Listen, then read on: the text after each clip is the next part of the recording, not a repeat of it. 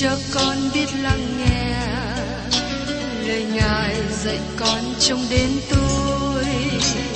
Xin cho con biết lắng nghe lời Ngài dạy con lúc lẻ loi.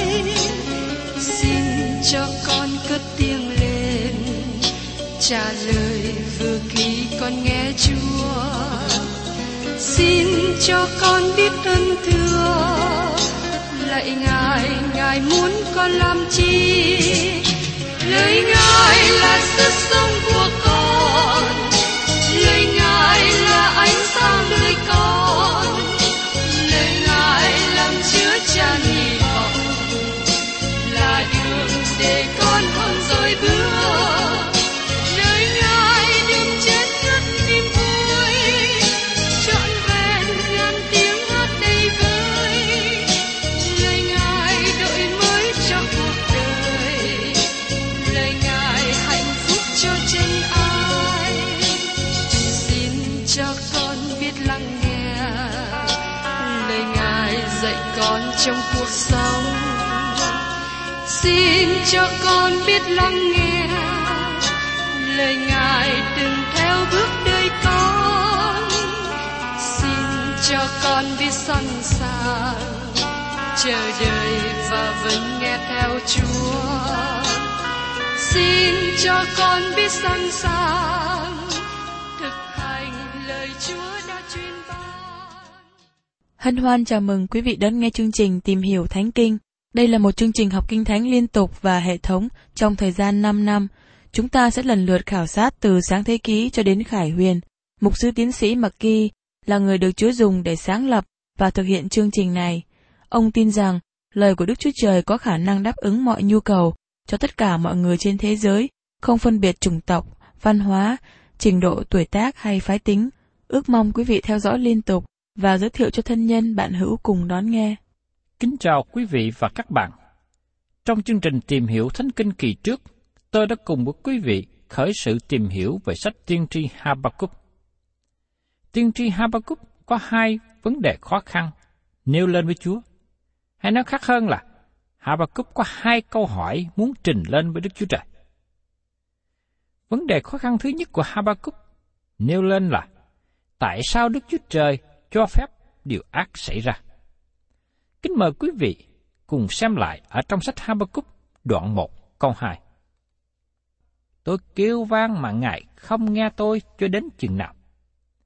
Ha-ba-cúc nói rằng Đức Chúa Trời đang khước từ trả lời cầu nguyện của ông. Ông đã kêu than trong một đêm thất vọng đau lòng khi thấy sự bạo ngược xảy ra giữa dòng dân sự của ông, và Đức Chúa Trời không làm gì, không nói gì.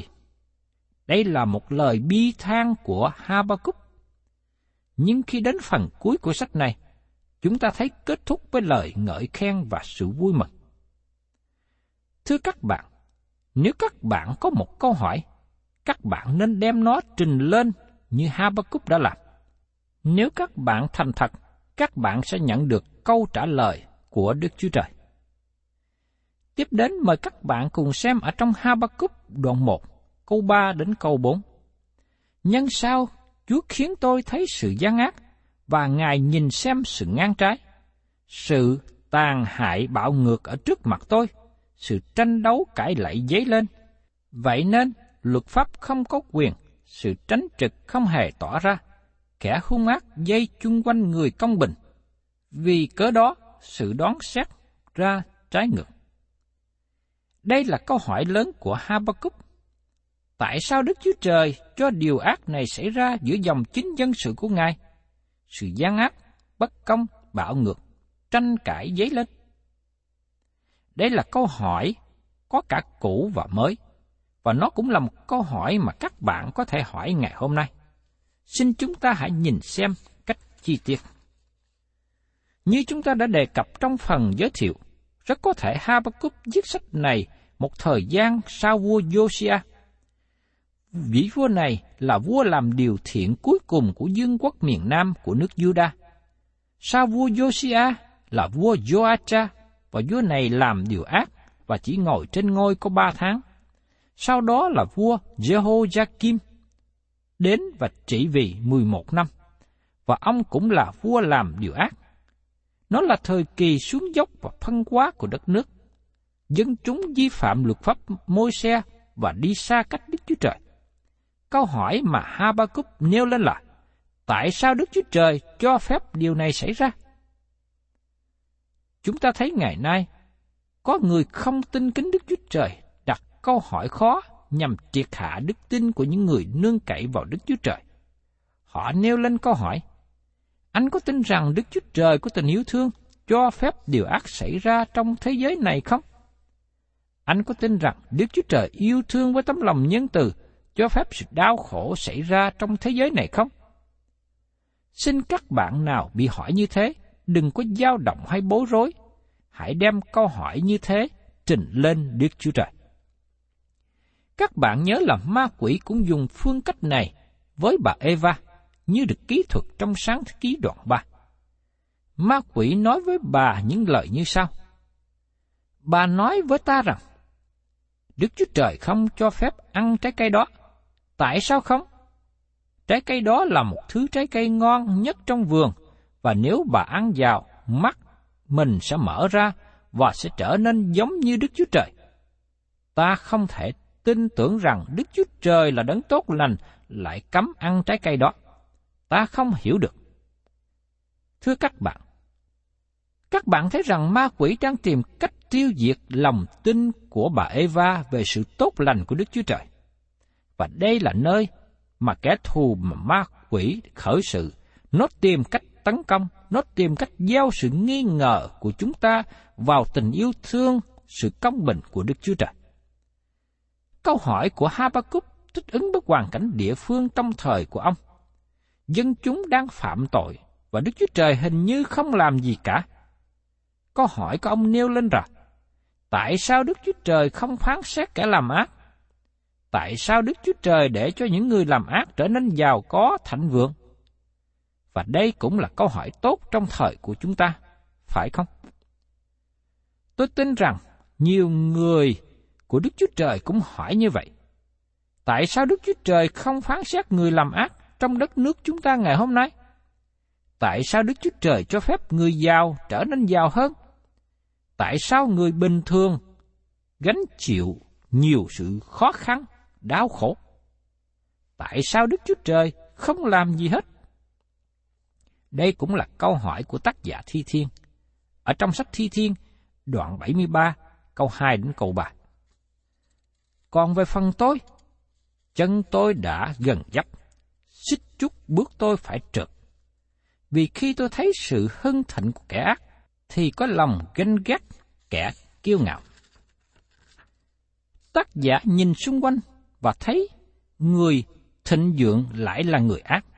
Nó làm cho tác giả gần mất đức tin. Tại sao Đức Chúa Trời không làm một điều gì hết? Dân chúng Yu-da có cảm nghĩ rằng họ là con cưng của Đức Chúa Trời, họ là tiện dân của Đức Chúa Trời, và Ngài không hình phạt tội lỗi của họ.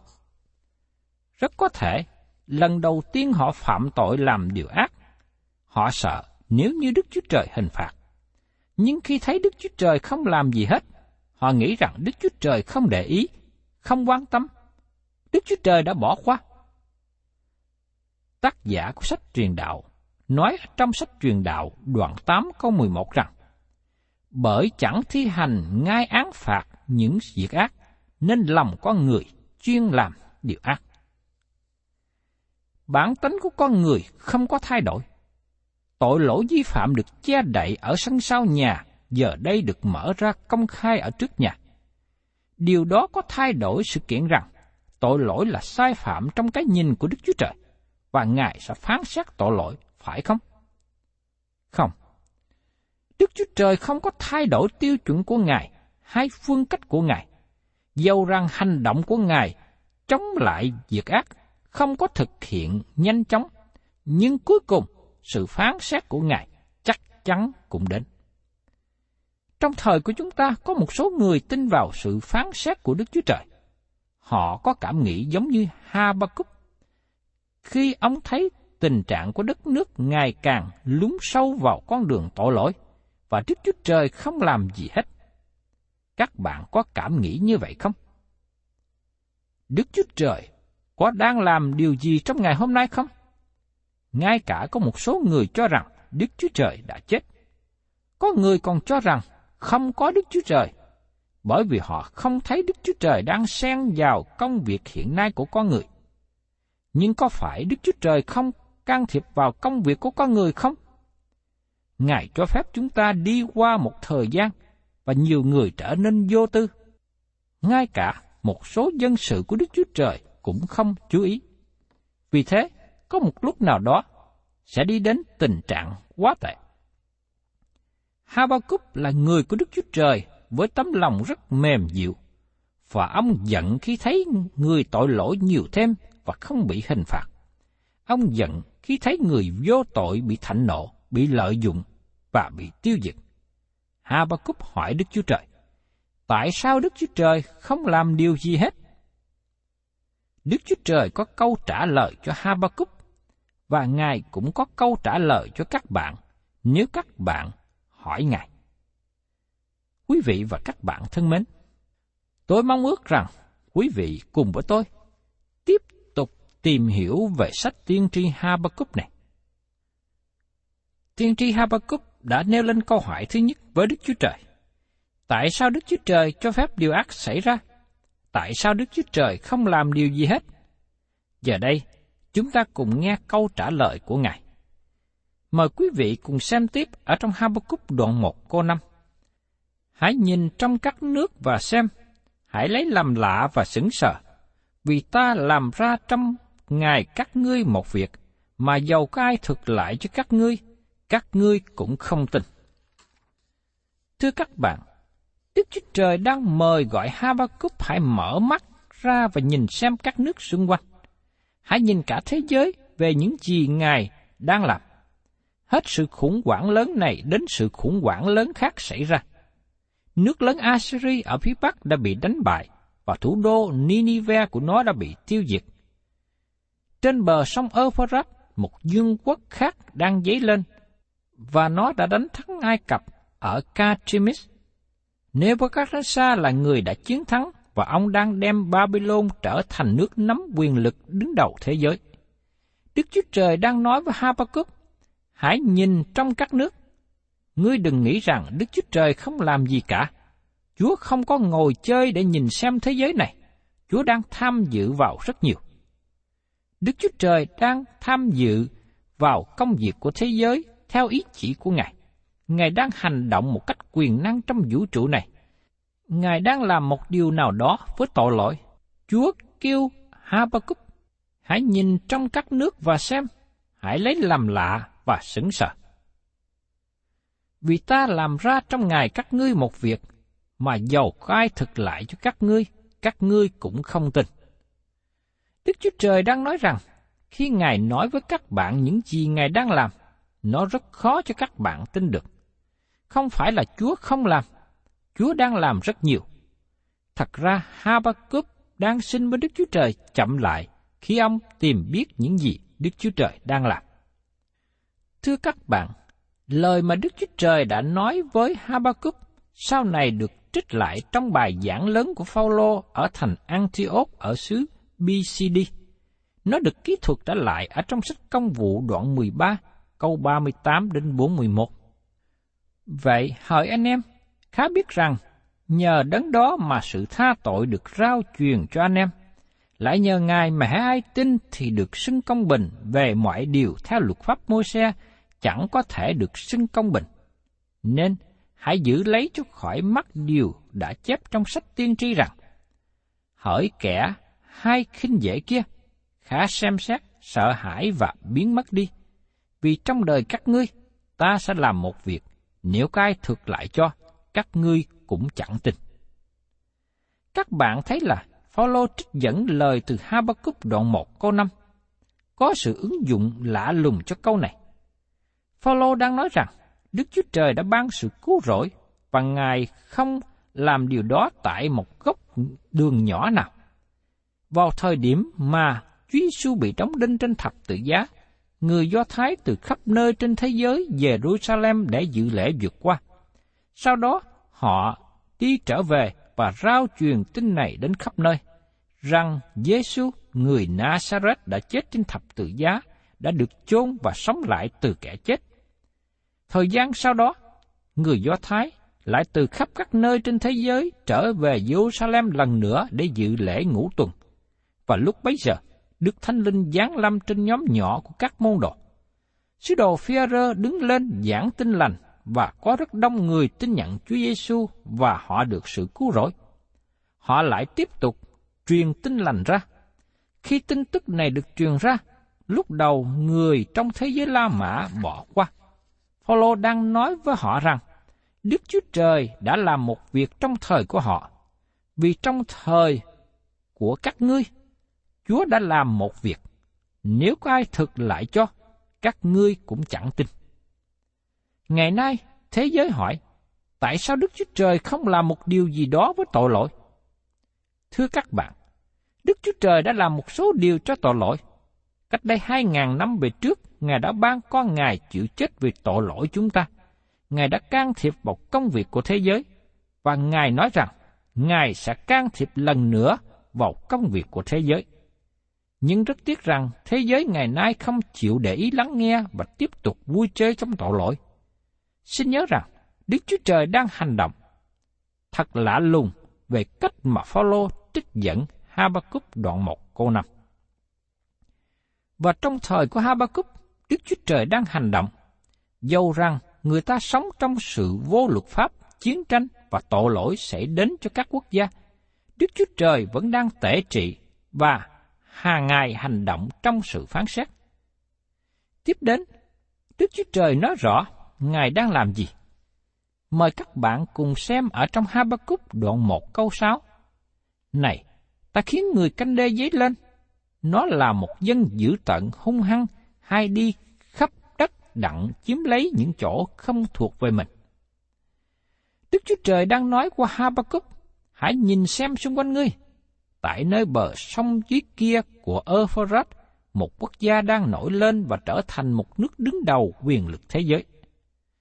Chúng ta có thể đối chiếu với lời tiên tri của Daniel trong Khải tượng nói rằng Babylon là cái đầu bằng vàng và nó cũng là con sư tử. Babylon là số 1 trong loạt những quốc gia lớn của thế giới. Cánh đê dấy lên, nó là một dân dữ tợn hung hăng, hay đi khắp đất đặng chiếm lấy những chỗ không thuộc về mình. Đức Chúa Trời đang nói cho Ha-ba-cúc biết rằng Babylon sẽ đánh chiếm xứ Yu-da và đem dân chúng đi khỏi đó lưu đày. Đây là điều sửng sốt cho Ha-ba-cúc khi nghe đến. Babylon được diễn tả là một dân dữ tợn hung hăng, nóng nảy. Nó tiến quân đánh chiếm thế giới. Babylon đánh chiếm Jerusalem 3 lần, và đến lần thứ 3, họ đốt thành Jerusalem cháy rụi sát đất. Babylon có một luật cho chính họ. Họ cho họ là một dòng tộc cao siêu nhất, tài giỏi nhất, là dòng tộc nắm quyền cai trị và không công nhận bất cứ người dân nào cho rằng bằng với họ. Và tiếp đến chúng ta xem trong Naum đoạn 1 câu 7. Nó thật là đáng sợ, đáng ghê, oai nghi và sự phán xét của nó đều từ nó mà đến. Đây là người Babylon nương cậy nơi chính họ. Họ có sự tự tin lớn và kiêu ngạo lớn, và đức tính này thể hiện qua Nebuchadnezzar, người sáng lập đế quốc lớn này. Trong sách Daniel ký thuật lại cho biết rằng bởi vì Nebuchadnezzar lên mình kiêu ngạo, nên Đức Chúa Trời hình phạt ông mang chứng bệnh điên khùng và sống với thú vật, ăn cỏ như bò trong một khoảng thời gian. Tiếp đến ở trong Naum đoạn 1 câu 8. Những ngựa nó lẹ hơn con beo và hung hơn muôn sói ban đêm. Những lính kỵ nó tràn khắp đây đó. Những lính kỵ nó đến từ phương xa. Chúng nó bay như chim ưng lẹ, nôn nã kiếm ăn. Đây là bức tranh diễn tả về Babylon. Thời bấy giờ, Babylon dùng xe ngựa tốt mà không có quốc gia nào có được. Người Ai Cập dùng xe thường bằng gỗ. Người Assyria dùng xe khá hơn, có bánh bằng sắt, nhưng người Babylon dùng xe ngựa tốt và khác biệt hơn. Những xe ngựa nó nhậm lẻ hơn con beo và hung dữ hơn muôn sói ban đêm. Quân đội của Babylon chẳng những lanh lẹ mà còn dữ tợn nữa, vì thế không ai có thể thoát khỏi được. Chúng nó bay như chim ưng lẹ và nôn nạ kiếm ăn. Babylon được ví sánh như thú vật đói bụng hay như chim ưng đang đi săn mồi. Đó là hình ảnh diễn tả về người canh đê, tức là nước lớn Babylon. Và trong Naum đoạn 1 câu 9 nói tiếp: Cả dân ấy đến đặng làm sự bạo ngược, chúng nó mạnh dạn đi thẳng tới và dồn phu tù lại như cát. Dân sự của Đức Chúa Trời đã tham dự vào sự bạo ngược, nhưng họ chưa thấy điều gì. Đợi khi Babylon đến, Đức Chúa Trời cho họ thấy sự bạo ngược lớn. Họ đã gieo gió thì gặp bão. Chớ hề dối mình, Đức Chúa Trời không chịu khinh dễ đâu, vì ai gieo giống chi lại gặt giống ấy. Trong Galati đoạn 6 câu 7. Người Babylon bắt dân làm phu tù như bụi cát.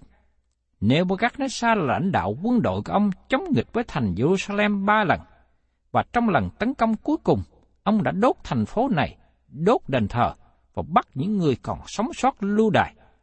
Babylon có mục đích trong việc làm này. Họ bắt nhiều quốc gia, nhiều dân tộc để làm nô lệ cho họ. Đó là những gì đã xảy ra cho vương quốc miền Nam của Yu-da. Và trong Naum đoạn 1 câu 10, nó nhạo cười các vua, chế bán các quan trưởng và chê cười mỗi đồn lũy. Nó đắp lũy rồi chiếm lấy. Lời này diễn đạt rằng, nó nhạo cười các vua, chế bán các quan trưởng. Babylon vững tin vào sức mạnh của họ và quyền lực của thần của họ.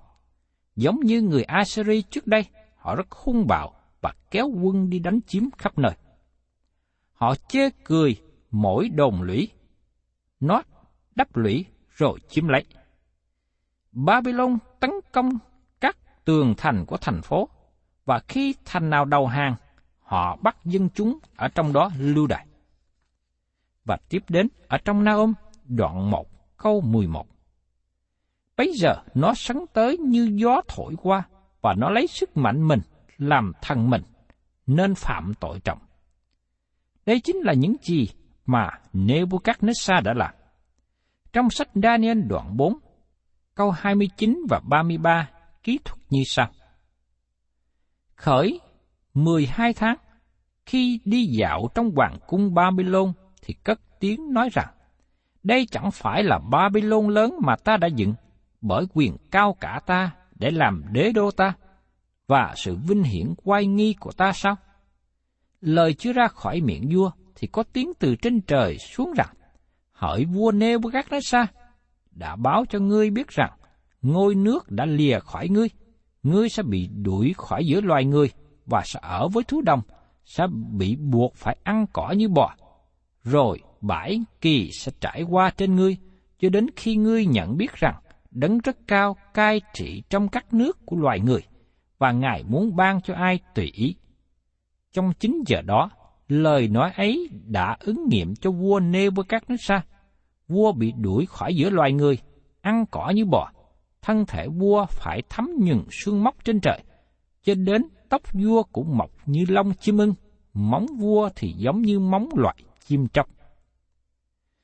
Các bạn thấy lời này diễn đạt về trường hợp của Nebuchadnezzar là người lên mình kiêu ngạo. Ông tin tưởng vào chính mình và không tin cậy vào Đức Chúa Trời. Ngày nay, chúng ta vẫn còn thấy nhiều người lãnh đạo đất nước tin vào chính mình hơn là tin cậy vào Đức Chúa Trời. Bởi thế họ không đứng vững lâu bền. Tôi mong ước rằng những người được Đức Chúa Trời ban cho quyền cai trị dân chúng, lãnh đạo đất nước nên nương cậy vào Đức Chúa Trời để được thạnh vượng. Trong những câu này, Đức Chúa Trời đang nói với Ha-ba-cúc: Ngươi nghĩ rằng Đức Chúa Trời không làm gì với tội lỗi của dân Ngài, nhưng Chúa đang chuẩn bị một quốc gia đến từ sông Euphrates. Nếu dân ta không ăn năn, Chúa sẽ dẫn quân Babylon đến. Thưa các bạn, quân Babylon đã đến tiêu diệt Jerusalem, giết dân thành này, và những người còn sống sót lại đã bị bắt lưu đày. Lời ký thuật này cho chúng ta biết nhiều sự kinh hãi đã xảy đến cho dân Yu-da và nó không thể nào tưởng tượng nổi. Và một điều chúng ta cần lưu ý rằng, Đức Chúa Trời đang can thiệp. Lời Ngài giữ ngôn đã được ứng nghiệm. Vì thế, tôi và các bạn ngày hôm nay cần tin tưởng vào quyền năng tể trị của Đức Chúa Trời và tin tưởng vào lời của Ngài. Thân chào tạm biệt quý vị và xin hẹn tái ngộ cùng quý vị trong chương trình Tìm Hiểu Thánh Kinh kỳ sau.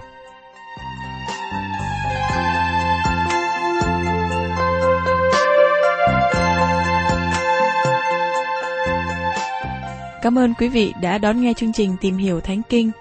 Nếu quý vị muốn có loạt bài này, xin liên lạc với chúng tôi theo địa chỉ sẽ được đọc vào cuối chương trình. Kính chào quý thính giả.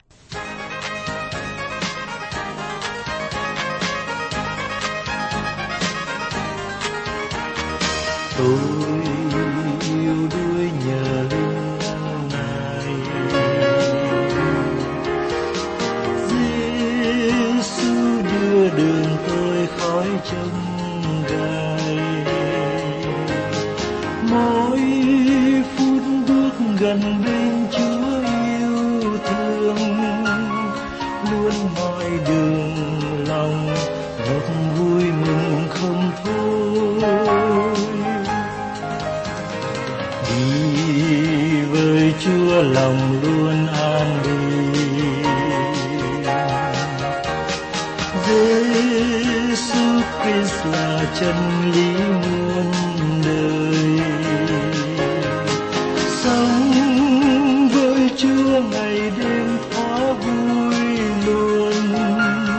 Xin Giê-xu hằng ngày đi gần bên tôi. Bao tâm tôi cuồng phong trong đời, Chúa vẫn luôn gần tôi lúc gian nan. Gánh vác hết buồn lo đắng cay tôi, không ai ngoài Ngài là đấng hằng yêu tôi.